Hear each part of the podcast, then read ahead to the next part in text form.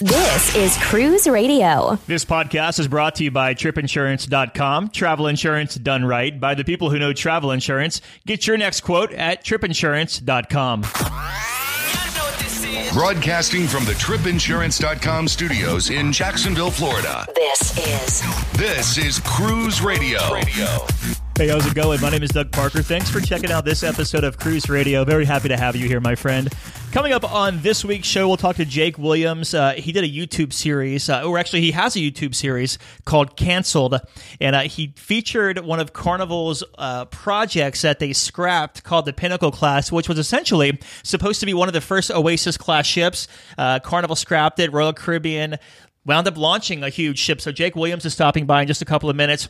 Gonna roll a little generic this week because, uh, well, as of right now, there's no internet here, and also um, the past 48 hours been cleaning up uh, a family house here in Jacksonville. So um, mind is shot, no internet. Uh, yeah, probably going to Dunkin' Donuts to upload the show. So with that said, we're gonna go right to Jake. Hey, Jake, what's up, buddy? Thanks for being here. Thank you very much for having me. Okay, Jake, I got to tell you, just from the research I've been doing since I watched your documentary, this ship was freaking mind blowing, man. A mountain, a monorail, a lazy river. Give us some background about this Carnival Pinnacle class project. Uh, well, the Carnival P- Pinnacle project that started way back in, I believe it was 2004 when Carnival sent out a memo to uh, to their top executives to say, "Hey, let's create this." This mega ship unlike any other. And what most don't know is this was kind of a war between Carnival Cruise Lines and Royal Caribbean. Royal Caribbean was working on Oasis and Carnival was working on Pinnacle. Pinnacle obviously never came to fruition, uh, but Oasis did, and and par- uh, Pinnacle was just this incredibly massive ship, uh, almost on the same scale as uh, as Oasis of the Seas. You say incredibly massive. How massive? So it would have been at least 5,000 passenger capacity. Um, it wouldn't have been the split structure like Oasis is today. Uh, towards the rear of the ship, it would have been that. Uh, it, it, it would have had incredible features. It had this mountain uh, pool on the very top. Uh, one of the most striking features was the people mover system mm-hmm. that wrapped around the entire ship. It was essentially the suspended monorail system that would both go up and down and uh, uh, forward and back throughout the entire ship. It was just this incredible feat of engineering. So it would have had a Disney like monorail going around the ship? Wow. Yeah, exactly. Interesting. You've been researching the cruise industry for years. What made you want to say, hey, I want to cover the Carnival Pinnacle class? Well, I'm a pretty young guy, but when I was a lot smaller, probably in around 2007 or 2008, I remember seeing this this video on YouTube. It was called uh, the Carnival Dream Project. And at that point, the Carnival Dream was never a thing. So the Carnival Dream was, I guess, what someone named the Carnival Pinnacle. And it was the very first concept video on the Pinnacle. And it was, uh, I, I, was just completely enthralled by this this uh, concept video. I, I didn't think it was real at 1st mm-hmm. And it wasn't until this year uh, very early this year that I, I decided to say, hey, remember that pinnacle thing that I remember seeing on YouTube when I was a kid? Let's go back and uh, and see what the actual story was behind that. And I started to to uh, to do some research, and there really wasn't much on it. And I came across this interview uh, that Cruise Currents did with Joe Farcus, mm-hmm. and just randomly I, I, had the video on in the background, and randomly he started talking about the pinnacle. I was like, oh my god, wait a minute. So I tracked down Joe Farcus. I got an interview with him, and uh, I guess the rest is history. When you were doing the research, what was the biggest surprise you came across? I didn't think it was in the 2000s. I thought this would have been late 90s, maybe early 90s. I thought this was a very old project, and I didn't realize how recent the pinnacle actually was. And um, I didn't understand how actually close it was to becoming a reality. So as soon as I started learning that it was in 2004 and 2005, it, it, it you know, it kind of uh, came to me that it was in direct competition with uh, Royal Caribbean with the Oasis, and it's like, wow, this this cruise ship war was going on in the background, and none of us had any yeah. idea that this was happening. When you interviewed Carnival's architect Joe Farcus, what were some takeaways that you got from that? It was just a really cool interview to have uh, with Farcus. He's a really interesting person, and I think uh, I mean he's he's made a, a lot of contributions to the cruise industry and especially Carnival. I mean, he created the um, the Carnival funnel as we know it today. It's uh, he was definitely a very interesting person, and uh, the way he talked about his craft in in cruise ship design and art and architecture. Uh, it's just very inspiring to talk to the guy, really. Why didn't this project ever see the light of day? Why did they scrap it? It was very futuristic for the time, mm-hmm. but I think the the biggest fallback that Carnival faced with the the project was just how much it was going to cost. When they were building it, they had a set shipyard in Europe, mm-hmm. and at the time, the Carnival was in its later design phases. The euro and the U.S. dollar switched switched positions, so the price of the Pinnacle almost doubled what it would have cost uh, a year ago or per se. So it, it all came down to money, and and really the decision to not build Pinnacle pretty much came down to how long it was going to take to make their money back on this uh, on the ship, especially for Carnival's price. I mean, Carnival is a very low end um, pricing structure, so they they charge a lot less than say Royal Caribbean would. So building this massive mega ship on the scale of Oasis it would just take a lot more time for them to make back their investment with the prices that they uh, that they try to go for. Yeah, because what you were saying in the video, it was like over a billion dollars for that Pinnacle class ship, oh, and yeah, yeah, at the time they were paying like three hundred and fifty or four hundred million per ship. Mm-hmm, exactly. So, um, yeah, it's like three times the amount they were paying. Are, are you a cruise fan yourself?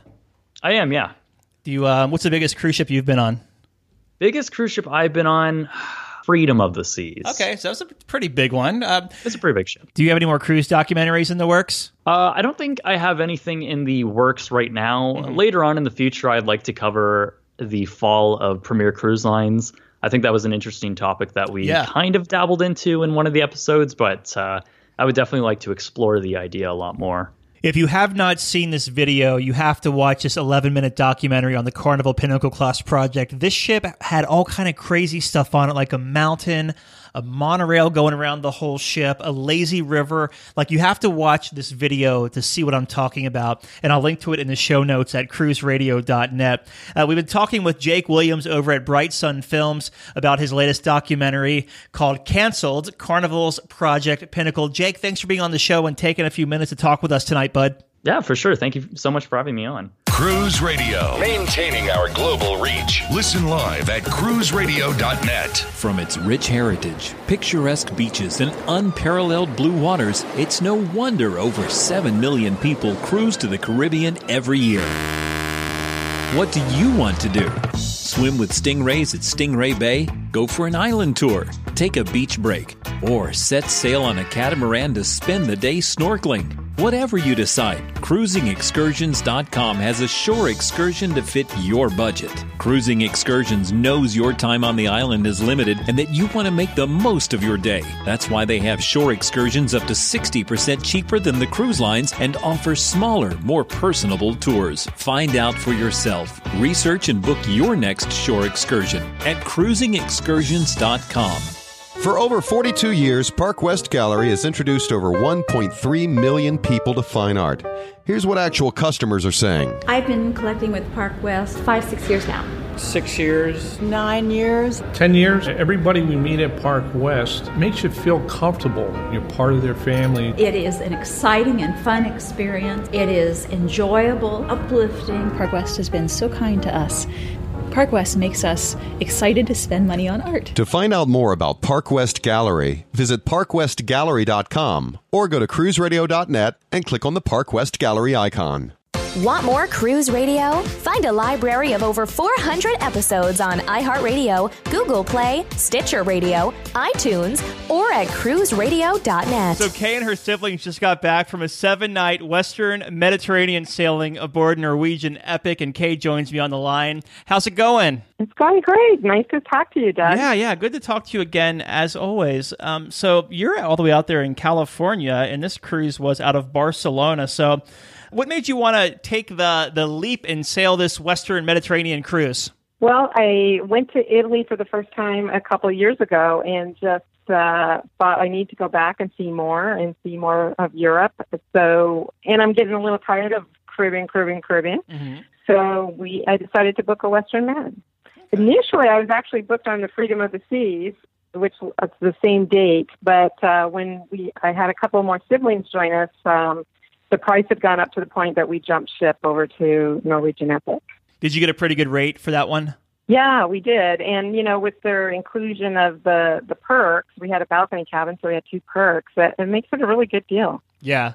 I, I was impressed how affordable it is to cruise in the Mediterranean. I, I, am going in a couple of weeks over to the Med, and I got a ridiculous rate for the cruise itself, like super cheap. So, uh, yeah, awesome. Anyway, so you get over to Barcelona. Did you spend any pre cruise time over there? Yeah, we stayed three nights pre cruise. We rented a three bedroom Airbnb. Mm-hmm. My first time using Airbnb, which it was a great experience. So we were able to. One day we took a tour to Montserrat, uh, which is a monastery in the hills there, mm-hmm. and a Cava winery. Cava is the sparkling wine of Spain. And then another day we toured La Sagrada Familia and walked down Las Ramblas. Uh, really enjoyed our time in Barcelona. Cool. So it's time to embark Norwegian Epic. Uh, how was your embarkation process there? I mean, it's got a really gorgeous terminal over there. And big, you know, I didn't yeah. realize how big the terminals are there. But we had reserved um, a private transfer with uh, the same company that picked us up at the airport, which made it really easy for us after being jet lagged. And so we got to the cruise terminal about 10:30. It was a very short line to check in. And one of the things I really appreciated is they have a latitude line. So even if you only cruise there one time, you can have a special line to check in. You're not in with everyone, with the masses, I guess I would say. And we were boarding number two and got on board in like a little over an hour wait, and we were on board. Cool. You make your way on board. What were your first impressions of Norwegian Epic? You know, there's not grand atriums anymore. But my our, our first impression, actually coming up to the ship from outside, was, "Oh my goodness, this is the biggest ship we've ever been on." Mm-hmm. And then walking onto the ship and towards we ate lunch in the taste dining room. We were amazed at how spacious the public area, the halls are in the public areas. Mm-hmm. Um, and I also really like the more contemporary decor. Yeah. Alrighty. So you make your way to your stateroom. You mentioned that you booked a balcony stateroom. What did you think of the balcony on there? The balcony itself was great. It was actually bigger than I anticipated. The room is kind of long and skinny, so it was very tight to get around the beds. And another strange thing is, even though the beds were made up as twins, because I was sharing a cabin with my two sisters, there was literally only like an inch between the two twins. So it is tight quarters. However, the storage is fantastic. There was tons of storage. All three of us had plenty of space to put our things around. The other strange things I don't know if you've heard about the Epic is the bathroom layout. Mm-hmm. Oh yeah. When you walk, you walk into the cabin. To one side is a cubicle with the toilet. On the other side is a cubicle with the shower, and then the sink's actually in the main stateroom. So it was unusual, at times I had people, you know, you're drying off, and people are. One of my sisters might have been trying to get in and uh, banging you, but otherwise it's fine. If that water comes out too heavy too in that sink, you you could splash someone laying in the bed right there. I've noticed. That's right. That's right. Oh, and my brother had a studio cabin. I did want to mention that, oh, cool. and he loved it. Nice. Yeah, those are. Uh, those I was perfect. Really, I was jealous because his lounge, because I would actually go and visit him so I could go to the lounge and have cookies and yep. use that awesome coffee machine yeah, it's a cool area down there for sure. So, how about dining? Did you um, did you pick a dining package as one of your perks? No, but uh, we should have. Actually, when I picked perks, t- free tips was one of our perks, so we we got that because it was more valuable than the dining package. Mm-hmm. But um, we did end up eating in specialty dining three times. So we ate. Let's see, our specialty dining was first the Cirque Dreams dinner, so that show's fantastic.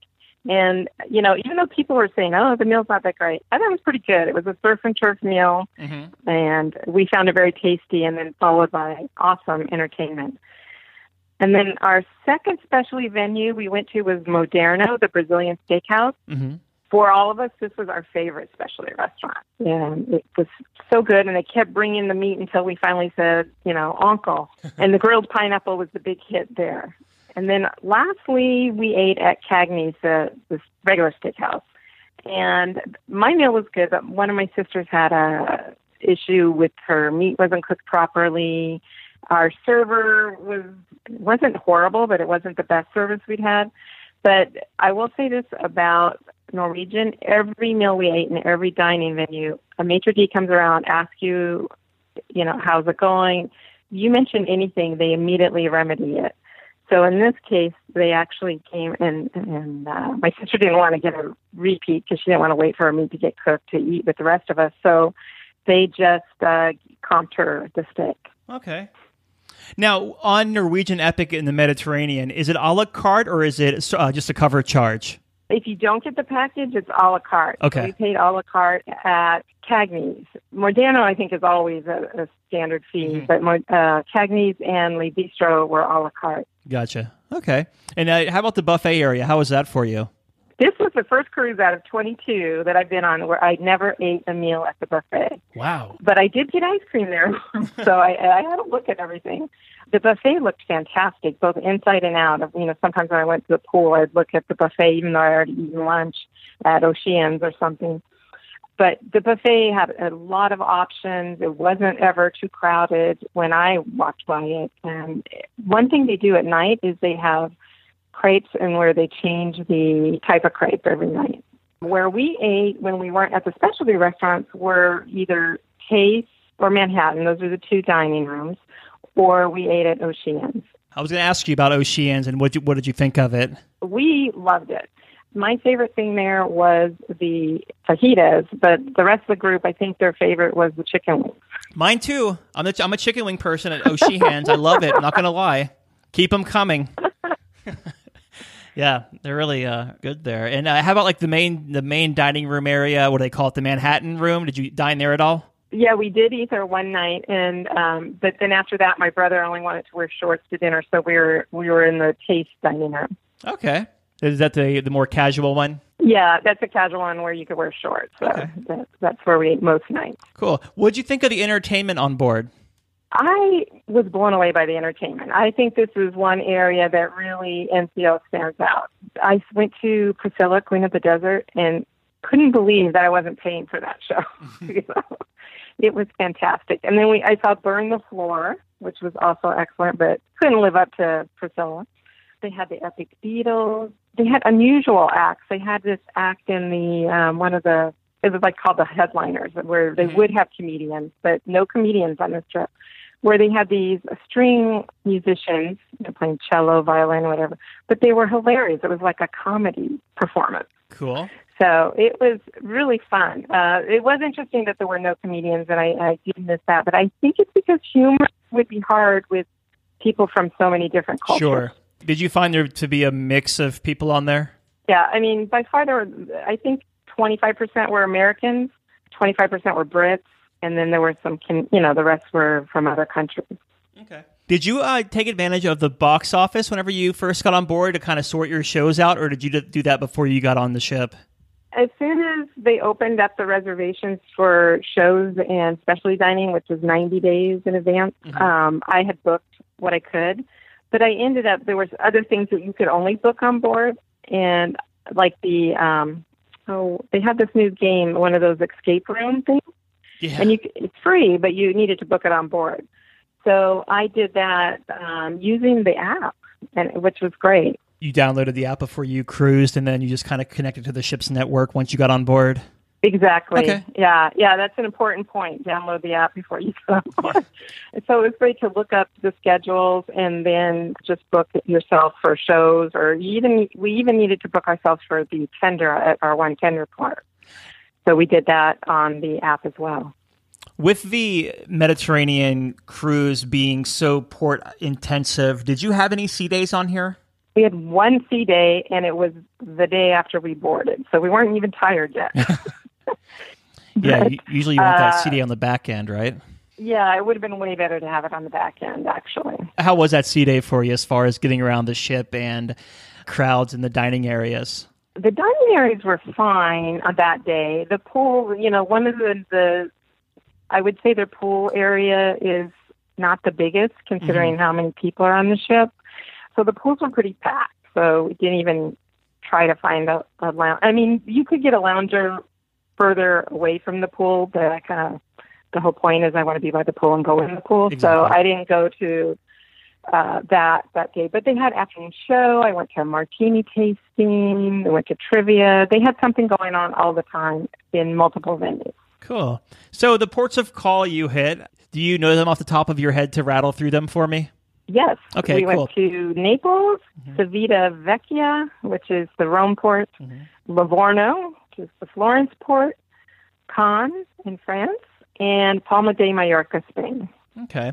And so what did you do in Rome? In Rome, I had already been to Rome multiple times. So my siblings all took a tour to go see the highlights of Rome, right? You know, the Vatican, the Colosseum, and all that. I booked an NCL tour that went to two hilltop cities. The first one was called Tuscania, which was a nice old walled city, and we got to walk through there. We had about an hour there. But then after that, we went to Civita di Bagnoregio. And sorry, my Italian pronunciation is bad.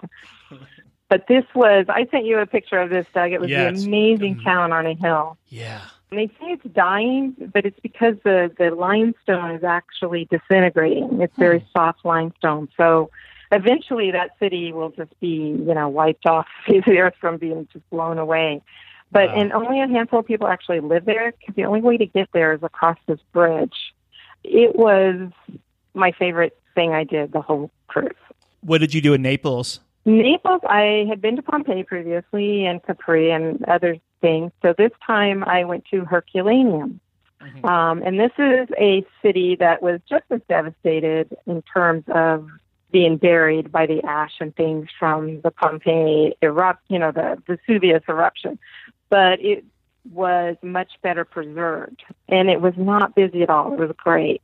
Loved it. Cool. Uh, you know, I haven't been to Palma de Mallorca in years. Did you do anything there? I hate to admit it, but we were so tired by the time we got there, and we didn't get to port till one in the afternoon. We we stayed on board, and that's when I really got to enjoy the pool. Nice. Yeah. I really don't know what there is to do there. I mean, I, of course, I'm sure there's some beautiful things to do, like like caves and the castles or the old forts there. But I've always just gotten off the ship and kind of walked around the city and maybe got some tapas and wine and came right back to the ship myself there. But um, yeah, being at the end of the cruise because on my med sailing it was at the end too, and it was like, you know what? We've been going four or five days in a row. Do I really feel like walking, you know, another ten miles? Exactly, So- it was just too much because Yeah. we the, the day before we'd been in Cannes, and that was a Yeah. Tenderport and we went to three stops on that tour. We went to Nice and Eze, and and um, we we couldn't go to Monaco because the Grand Prix was going on that week. Mm-hmm. So instead, we went to a town called Saint Paul de Vence. Cool. And so we had had a full day. So when we got to Palma, we were just like, uh, let's just stay on board. So you're all rested up and you get back to Barcelona. How was that debark process for you? Well, I have to say, I love the way they handled it. So they leave a sheet in your cabin the day, day before explaining the different color options of tags and what time they correspond to. And then you decide which ones you need based on your plans and go to guest services and they have them all, you know, out. You don't have to talk to anyone. They're just laying out. And you pick the, the color that meets your plan. So that was great. And then getting off because people are getting off as they're, you're based on your plans, you know, there's not this mad rush. It was pretty easy, and they had great carousel uh, carousels in the terminal where your bags are going around. and so we found our luggage and, and got off quickly. I have to say, it was uh, pretty painless for disembarkation. Just curious, did you do a taxi to the airport or did you do the transfer through Norwegian? We actually had set up a private transfer Okay. already, so that was our only snafu. The, the driver was a little late, uh, but that was um, his fault, not because of anything the ship report did. Just curious, what did you pay for that private transfer? Because I've I've been looking and researching, and I've noticed that the flat rate taxi from the pier to the airport is thirty nine euro, and the Norwegian shuttle is thirty euro per person. Yeah, with four of us, we didn't, you know, we thought that we wouldn't fit in a standard taxi with all our luggage and everything. Yeah. So that's why we did a private transfer. I think it was about 45 euros. It was a little bit more. That's not bad though. No. No, not at all. Very cool. Uh, well, do you have any tips for people sailing Norwegian Epic? So my first tip would be buy your dining package, your bottles of wine, your beverage package, if those aren't the perks you pick, through the cru- cruise planner in advance when selling on any cruise line in Europe. Because there's a 22% VAT charge if you wait till you get on the ship and buy it. Interesting. So, and okay. yeah, and I was, you know, every drink I ordered. I And then a second tip is to book your shows and specialty dining when they become available in the planner 90 days before you're selling. And that way, you know, you're not being stuck with 8:30 p.m. dining time if if you want to eat at 6 p.m. Okay. All great things to know. Looking back over this Mediterranean cruise experience you did with your siblings, what was the biggest highlight for you? Well, spending vacation time with my sisters and brother, you know, we're we're uh, middle aged, I guess you would say. It, that was fantastic. But other than that, I I would say that I had a meal at a restaurant in that hilltop town I talked to you about, and sitting outside, drinking wine, eating their specialty, which was a boar, and a perfect salad it was one of those moments you just want to bottle up so you can relive it over and over again. So that it, that's the reason we travel, I think. Yeah, that's so awesome. Such a great story too. Well, Kaylin, in closing, what are your final thoughts of Norwegian Epic? I was very hesitant to take the Epic and Norwegian again because it's been about 10 years since our last Norwegian sailing. But after this experience, I would not hesitate to sell Norwegian again, but also this ship actually. But I would just do it with only two people in the cabin. The ship is beautiful. The service was fantastic, and um, I didn't even get to do everything, so I have to go back because I have missed the ice bar. oh yeah, well that's what you got to go back then. There's no there's no excuse. You got to do it. You got to test it out. I know. Well, uh, your website, KaylinAkers.com, you have been uploading and uh, you've recapped this cruise experience on there. So if you want to um, check that out and see these photos, they're pretty amazing. Check out KaylinAkers.com. I'll also link to it in the show notes over at cruiseradio.net. Kaylin, as always, it's great talking to you. Uh, welcome home and thanks for being on the show. Thanks, Doug. A big question we get at Cruise Radio is how do I know if I need trip insurance? Simple answer. If you're getting on a plane, taking a road trip, or getting on a cruise ship, you need to have travel insurance. Hey, it's Doug Parker from my friends at tripinsurance.com. Not, not only does tripinsurance.com protect your vacation investment, but it also gives you a peace of mind in case anything were to go wrong on your trip. How do they do it? They offer three different types of trip insurance policies good, better, and best. One policy for every vacation budget. But it doesn't just stop there. They're up to 40% lower when you shop around on other comparison sites. Plus, tripinsurance.com offers 24 hour customer support before, during, and after your trip, online claims assistance, and travel alerts to let you know what's going on at your destination. But find out for yourself. Check out tripinsurance.com. Cruise Radio is produced weekly at the tripinsurance.com studios in Jacksonville, Florida. Hear Cruise Radio on iHeartRadio, the Stitcher Radio Network, iTunes, or at cruiseradio.net. For sales and marketing opportunities, email sales at cruiseradio.net. I'm your announcer.